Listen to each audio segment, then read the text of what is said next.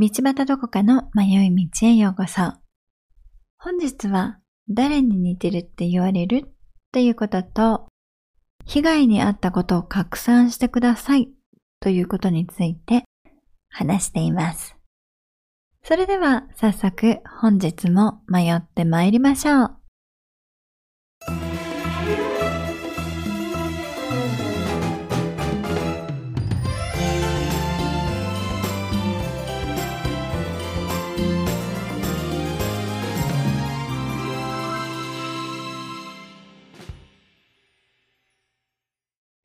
んばんは。いかがお過ごしですか？皆さんは誰かに似ているとか言われたことあります？あるよね。私よくいろんな人からいろんな人に似てるって言われるんだけど、でもね、大体はね、ブータン王妃と言われることもあるし、サマーウイカさんとも言われることあったし、内山里奈さんとも言われたことあるし、あと、富永愛さんとか、まあでも、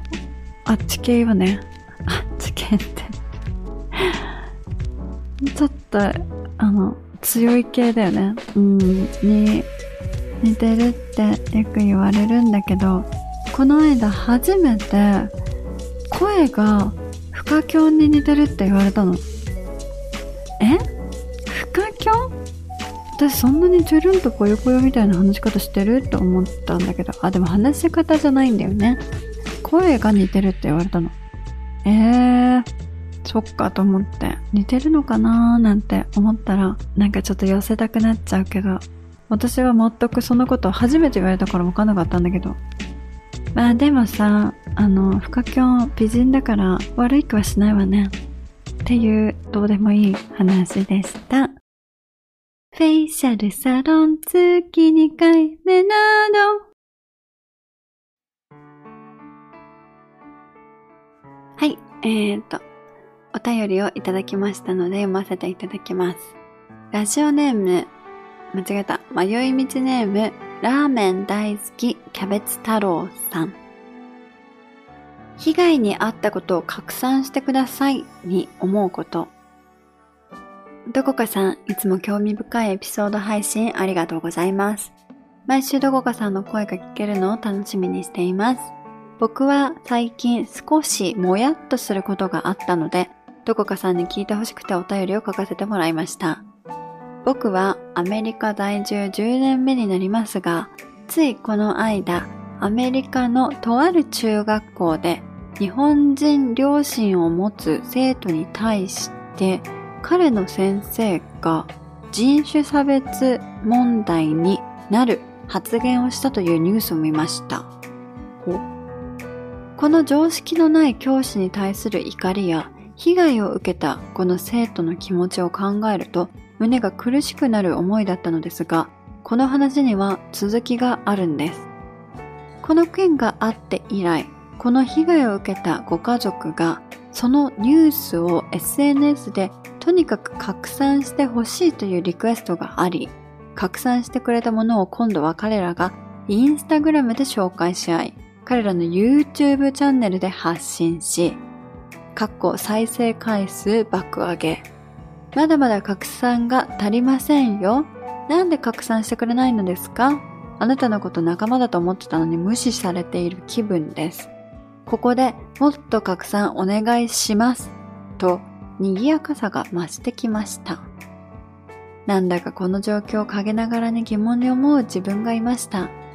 人種差別発言、常識のない先生への対応、被害を受けた生徒への対応。今一番大切なのはそこであって、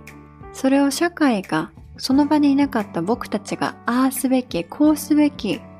と言って拡散したりすることよりも、この先生とこの生徒の間で解決することが大切なのではないかと思いました。被害に遭ったという事実を拡散しすぎると、先生と生徒の間で解決できるはずのことがどんどん大きくなって問題の解決の妨げにならないのか心配です。どこかさんどう思いますか？考えすぎでしょうか？なんだかもやっとした気分が晴れないので相談お便り送らせていただきました。いろいろ忙しくもあり、ぐっと冷えてきたこの季節ではありますが、お体を大事に一日一日を大切にお過ごしください。はい、ということでいただきました。ラーメン大好きキャベツ太郎さん。素晴らしい観点ですね。あなたが感じた違和感、私も感じたことがありますよ。人種差別の発言を先生からされた生徒がいる。ここが問題でありますよね。うん。じゃあどうしたら解決だったなのでしょうね。なのに解決っていうことをすっ飛ばして、今はいろんな思いがこじれて拡散して拡散してとなっちゃってるのね。最初はさ、あのきっとラーメン大好きキャベツ太郎さんも被害に遭ったその出来事がショックだから、え大丈夫？大変だったねとかってね、同情したりするんですけど、事の進み方が SNS などでエスカレートして、不幸自慢になっていき、しまいにはファウンドレーザーが始まったりとかしちゃったら、あれ？何か違うなーって思うことありますよね。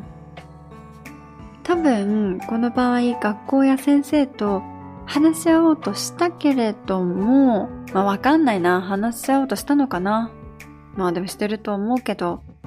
でも、あの自分が思っている回答とか謝罪が得られなかったから、その悲しみを SNS に載せて自分の欲しい結果をね、他人から求めている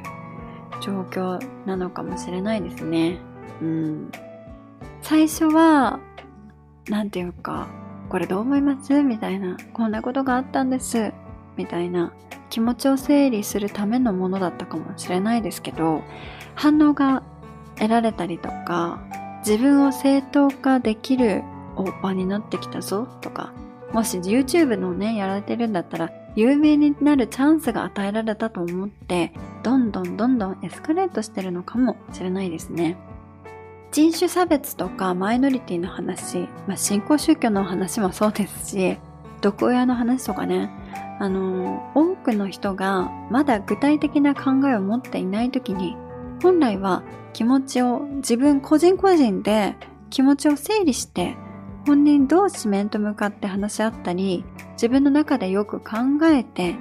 自分の感情を成仏させてあげられたら、解決する話なのかもしれないですけど、今は SNS などで拡散して、どんどん関係ない人を巻き込んで大ごとにして、炎上させることでその人の鬱憤を晴らしていることになってしまったり、まあ、その人が受けた被害以上に相手を攻撃しないと気が済まなくなっているのかもしれませんね。うん。なんか最近そういうことね、いろんなプラットフォーム見てても多いなって私も思っております。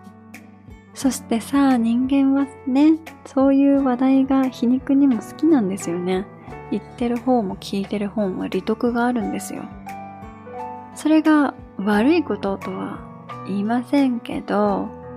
ラーメン大好きキャベツ太郎さんの言う通り、その場にいなかった僕たちがああすべきこうすべきと言って拡散したりすることよりも、この先生とこの生徒の間で解決することが大事なのではないかと思いました。はい。その通り、私もそう思います。問題の解決は、先生や学校と話して、この件についてどう向き合っていくか考えることですよね。とか、この件に対して自分の感情が何かちょっとこじれたり、もやもやっとしたり、憤りがなくなっているんだったら、その感情をその成仏させるっていう言い方が私はしっくりくるんだけど、この感情を癒してあげることが一番の解決になるのかなって思うけど、でもそれがなんかちょっとね、違う方向に行っちゃって、解決よりも注目を浴びることだったり、フォロワーを増やすことだったり、味方を増やすようなことだったり、目的が解決することよりも攻撃に変わってるのかもしれません。ねえ、そんなことしても何の解決にもならないのに、それに周りは踊らされる。キャベツ太郎さんのもやっとはここかもですね。うん、まあ難しいですよね。別にさ、まあ SNS っていうのはそういう場であるとも思うから、ユーザーはそこをね、まあ理解した上で利用するしかないのかなとも思いますけど、まあ自分の感情をさらけ出すように SNS とかに投稿してる人たちっていうのは、まあ、本当に一言で言えばただ構ってほしいだけなのかもしれませんね。悲しいこととか傷ついたことがあるとき、このどうにもできないけどどうにかしたい苦しみをどうしたらいいのかがわからない。よき相談できる人もいない場合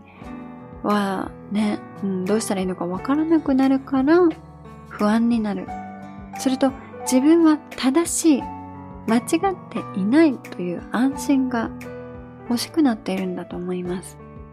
傷ついて自分の感情をコントロールできなくなると自分の問題を SNS に可視化して投稿して私の悲しみを読んでっていうのは弱い立場を利用して私は被害者なのでこの悲しみは私のせいではないし私は被害者なので悪くないし何を言ってもいいし私は正しいのですと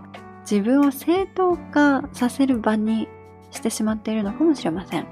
それを読む人や見る人、その人の問題には全く何の関係もない人を巻き込んで、他人の感情をね、支配することで安心を得ようとしている。そんなようにも見えますね。もうさ、悩んでることに悩んでる人が多すぎます。どうしたら解決なのかは自分で決めなきゃいけません。信頼できる人とか専門家に助けを求めることが大切だと私は思いますけど、まあでもさ、もうそういうこともできない。自分で考えることがめんどくさい。自分のことも信じられないとかってなっちゃうと、苦しい状況からの救いを求めて、正解を与えてくれる宗教とか占いを求めやすくなるんじゃないのかな。悩みに悩むのではなく、何に悩んでいて、何が問題でどうなったら解決か。ここまで自分で考えなきゃいけません。自分の問題、どうなったら解決かも自分でしか決められないのよ。何を悩もうが、人のことを攻撃しようが、たとえ、その、さあ、謝ってほしいとか、傷つけられたと思ってる人に謝罪されたとしても、本当にそれで解決？なの？それであなたの気持ちは本当に収まるんですか？感情を成仏できないといつまで経っても何かが足りない。不安定な状況が続いてしまいます。目的は解決ですよね。もしくは解決しないことによって得られるベネフィットがあるから悩んだままなのでしょうかその方ね。うん。愚痴や悩みを言うことで自分の生存価値を認めようとしてしまう人もいますので、ちょっとここをね、俯瞰して考えてみると面白いですよ。きっとラーメン大好きキャベツ太郎さんの見たニュースの人っていうのは問題を解決することが目的ではなくなっているのでそこにキャベツ太郎さんは違和感を感じたのだと思います。SNS やメディア、ニュースで自分の感情を支配されそうな時は距離を置いたり見ないようにするっていうことも大切だと私は思います。私最近ね、もうここ1ヶ月ぐらいはね、全くニュースを見ていない。そして SNS もあんまり見てない。たまに。まあなんか友達とかのは見るけど知らない人のことは見ないようにしてるかな。自分をちょっと守るためにも。うん。そうするとね平和よ、うん、ここもね向き合い方は自分それぞれ一人一人が考えていかないといけないですよね。まあでもそして何よりも自分自身はそういう配信や投稿していないかって自分に問う必要もありますね。はい。私は自分の経験を話すときに被害者という立場で話さないようにと一応ね心がけてるつもりなんですけどもうね感情が溢れてる時とかはもうやっぱりねそういう風に話してしまうことがありますうんうんあるあるだからねまだまだだなぁと思いつつでもこれをここを意識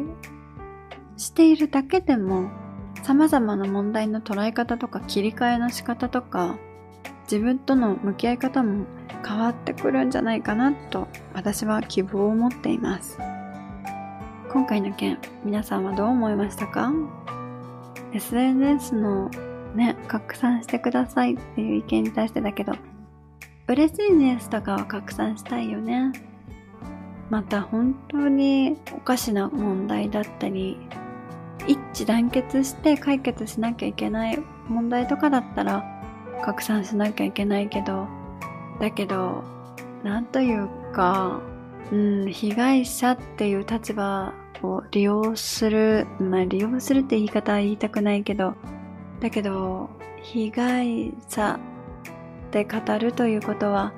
ある意味で自分は正しいという正義を持って語っているということになるので一歩間違えちゃうとこじれやすいなとも思う。難しい問題ですね。これは。はい。ラーメン大好きキャベツ太郎さん。お便りありがとうございます。少しもやもやが晴れることを願っていますね。お便りありがとうございました。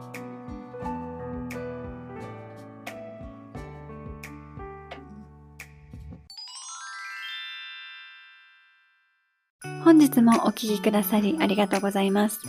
道端どこかの迷い道は Twitter、Instagram をやっています。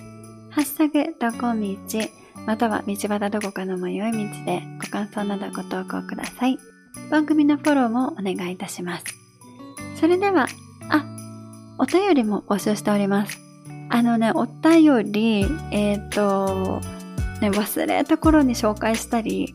私もね、一つ一つのお便りに向き合っているので、自分なりの答えが出た時に、お便りをね、読むようにしているので、時間がかかるかもしれませんが、いつもお便りを送ってくださる方々、ありがとうございます。お便りも概要欄のリンクから送れますので、ぜひ送ってくださいね。また来週、この時間にお会いいたしましょう。Goodbye!